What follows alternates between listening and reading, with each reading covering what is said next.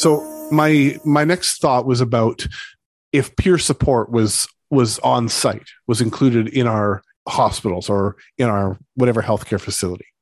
And I thought of this based on the announcement this this past week by BC's Minister of Mental Health and Addictions, Sheila Malcolmson, mm-hmm. came out with the fact that there will be this new new service for for healthcare workers that there will be sort of an online based peer support mm. for for mental health check-ins volunteer run and uh, from the sound of it i think it, it will be interdisciplinary you know that anyone of any profession within the healthcare system can can log in and be a part of these meetings which which sounds which sounds good. There's not a very big budget for it. It was quite a small small amount of funding that it seemed to get in a in a scheme of the money that's floating out there. Mm-hmm. but it it did make me think about what if and again these are this is mental health related. So they're not saying this is addictions peer support but it's weird that they're keeping those separate eh? It, it is. And and i guess it's it's a it's a good question. Should should it be separate what will the level of disclosure be like? How comfortable will healthcare professionals be? Will there be any fallout or repercussion for for people saying that they're having an urge or that their mental health is struggling? How much confidentiality will there be? My hunch is that there will be some trepidation from some about how much they want to share and disclose and participate even yeah is it uh is it set up by the government or by the the union uh, like if it's a government subsidized program or or something that the government is implementing, then I think that will probably be the least trusted funder of that program. Correct? Yeah, correct. Yeah, correct. So I, I think it's a good idea. Like uh, that uh, that shows promise for sure, but I wonder how they're.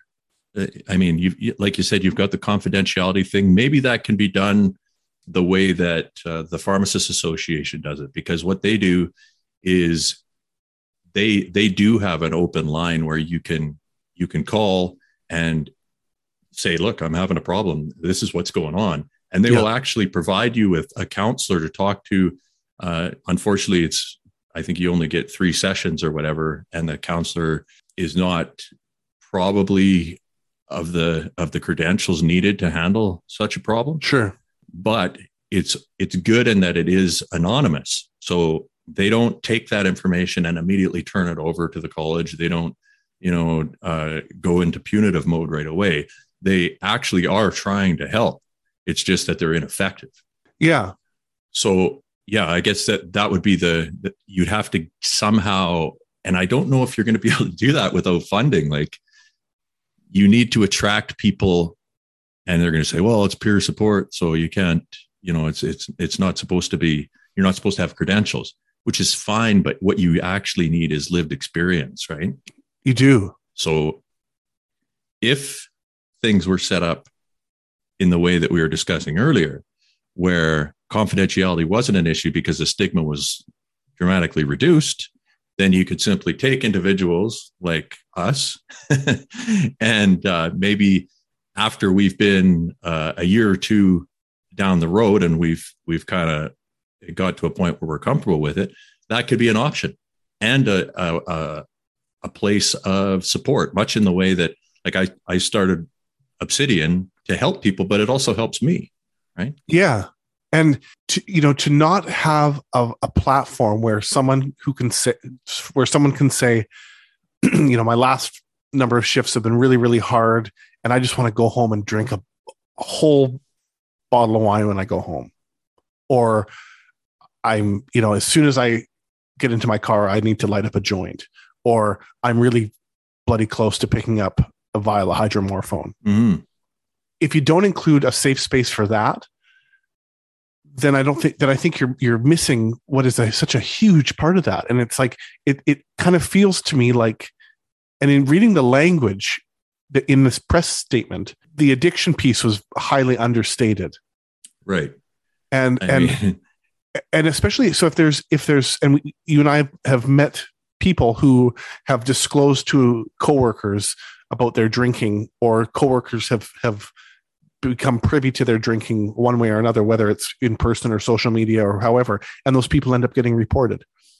So what is the safeguard here to ensure that people aren't getting reported left right and center? And this could potentially be a uh, under the current system of of reporting and and sort of punitive addiction treatment our workforce our dwindling workforce could dwindle even further under this model. Right and I, I mean the, the first thing that comes to mind is if you were to set up this program in the same way that we're doing this only um, maybe you could implement avatars and have like a voice modulator you know yeah if yeah. you if you were that concerned about it which you would probably have to be realistically at this point because i mean you can't like where can you go that you would trust it enough you know like you, you, your identity would have to be protected at all costs. Yeah. If it's a, i mean i don't know what they're if they're understating the addictions part then i mean they're they're probably missing the you know the the the part that's going to have the most impact on the way health is delivered correct? Yeah. Because um, i mean what else people are going to go on there and they're going to they're going to complain probably or say that they're suffering from symptoms that are the basically the, the, the symptoms that you get before you break down and take a drug or or or reach out for something to self-soothe. Like maybe i mean if you could maybe they're hoping to catch people at that point but yeah yeah i don't know. Yeah. And it, you know to me it's like it's and i don't want to and i don't think we are slamming this but there there are concerns and i guess we'll it will all uh, be shown in time here how, how mm-hmm. it works. But the goal should be should be community. And if w- workers are struggling with the stress of the workplace and with all of the all of the different different factors day to day and the idea is to bring them together there's still a buffer there. There's still something that's blocking that community connection if they can't fully disclose where they're at. And if if they think that they're being watched by big brother uh, and they're going to get ratted on for for you know saying that they need to have a drink at the end of their shift instead of saying let's talk about that. Yeah. Yeah that that is a, a big problem. I'm not sure how they're going to deal with it. I do think it like i mean it is a it's a great idea and i'm glad that that they're paying attention to it. But yeah i uh, it's kind of it's it's interesting that there's a focus there but there doesn't seem to be i mean there's there's so many other problems that are are causing there to be a need for this service that aren't being addressed. You know uh, and and and it was it was it was referred to on on twitter as a band-aid for a bullet hole. Yeah that's a that's about right. And I, and i i agree with you. It, it should be more evident about you know the the whole system that this is required. And it probably should have been there in the first place, but the fact that it's being implemented now, um, again, time will tell. Yeah. I mean, uh, are we even at the place where, you know, there, there's a certain kind of code of conduct with professionals, and you've said it many times yourself. You want to come across as somebody who can take a lot of punishment, as yeah. in you you can work long hours, you can you can be the one who's who's counted on to to get it done. So I mean you're you're kind of you you would have to you'd have to have an atmosphere where it was okay to to admit that you're even struggling as a professional in that you can't you know you could say i can't make it through my shift. I feel like i'm going crazy. It does it seems like no matter what i do it's never enough. Now could is would it be acceptable at this point for somebody to come forward like that without there being repercussions you know what i mean like would that affect their professional uh, or you know would it affect their ability to get a job would it be reported by somebody who then moves that information along to an insurance company who now ups the premiums because you've got somebody who they think is on the on the edge of having a psychotic breakdown or great question You know. Yeah. Yeah. So I think if you if you can't secure that area first, then you don't have much hope of of making it comfortable for people to come in who are actually, you know, diverting narcotics or or or even people who are willing to admit that they're drinking too much after work or something like that. That's right. You know, and, and I, think I've mentioned this before that on the uh, the sick call hotline, if you if you uh, anyone in within the healthcare system probably knows this that if you are sick, you call a hotline, and that's what it goes through a whole sort of call logging system, and that's how you that it, that's how you're you know sort of inputted into the system as as not coming into work. And there are um, there are a couple of options that you can hit when you're calling in. You say that you're missing your shift for this date and this time, and then it says if for respiratory illness, press one. For gastrointestinal illness, press two. Uh, for other, press three. Okay. Well, great. But imagine if it said for mental health and burnout, press four. And how many people who are calling in sick for the valid reason of burnout and and a challenging week of mental health Oh my God. Yeah.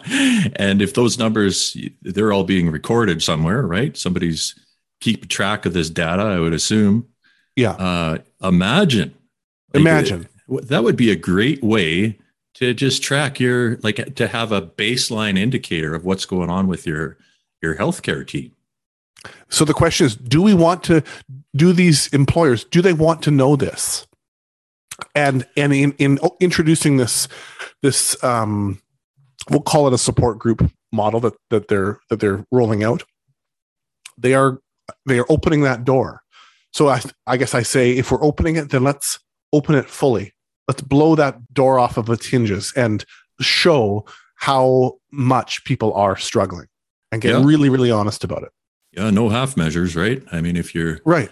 it's just it, the way it works here is that you're either on board or you're not and yeah that that has been a constant source of uh, all sorts of problems where it's i mean so much of this is a, a political show at least it well i can't see at least it appears it is a It does. political show Sure. no question about it i mean i don't even know i mean if you follow sheila malcolmson on twitter I do. uh, I do as well, and I I don't know why I do. I guess just to get make myself angry. But the the types of photo ops, uh, it, it, it, it is preposterous. You know what she she'll stand in front of a, a ribbon cutting uh, ceremony for new housing for a dozen displaced seniors or something, and they're talking about how this program came to fruition. And it's all well and good. That's great, but it would be akin to talking about how happy you are with your kitchen renovations while your house is burning down. right. I mean, how can you stand there with a smile when you've got seven people a day dying on your watch? It's it, I I don't it's difficult to comprehend. It I guess, I guess that's why I'm not a politician. So I guess the you know what what was the what if was what if peer support was on site and and looked a little bit differently. That was my initial what if. I think the more appropriate what if was what if our our health ministry and our health employers actually got real about the mental health of of the workforce.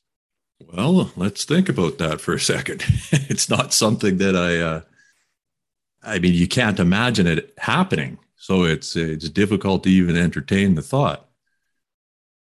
I mean, if you look at the amount of money that was uh, that we've dumped into just health in general, uh, you know, over the the other crisis that we've had Mhm. uh, over the last couple of years, you look at the billions of dollars that were spent there, and the barely anything that was spent in comparison towards mental health.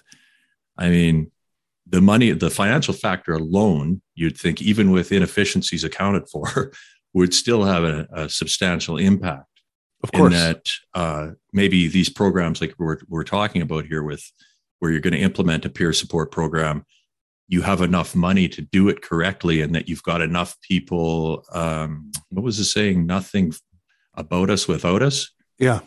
if you this is a this is an area of mental health uh, specifically if you're talking about addiction, where you really need people who have kind of been there to to get the foundation set up properly. You know, I, I just and maybe you can do that with volunteers. I'm not sure, but you've got to think that if they threw more money at at attracting people who have a, a, a track record of you know, maybe they've already contributed in some way to to getting people back on their feet or getting through the these the hurdles that you have to face going back to work, whatever it is.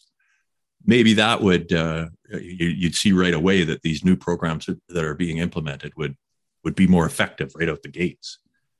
Um, yeah, and it has to feel it has to feel lateral. It can't feel top down.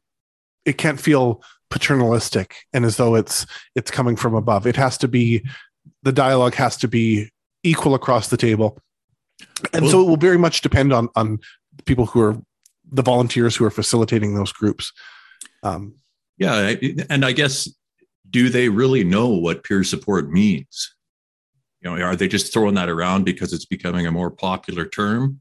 You know, peer support by by its very nature is lateral. It is. I mean, this yeah. is the this is the whole power. Like the the glory of it, the utility of it is in that lateral transition of of information and experience. If it is a any type of a hierarchical situation, then right away there becomes issues with confidentiality, issues with trust, issues with who knows what kind of things could happen uh, in, a system like that. Well, I guess we we would be uh, seeing what we're seeing now, right, where people are ratting each other out and punitive kind of a situation, and and people yeah. are shut down before they're allowed to kind of divulge what's what's going wrong. Yeah, there has to be a relinquishing of of power and control for it to be a an open, lateral, comfortable space. Absolutely. And, and coming from these bodies that have financial, mm-hmm. huge financial stakes and many, many other investments and many, many stakes in these employees. Um, it, it's very hard to see how there wouldn't be some some intersection there that could become a problem.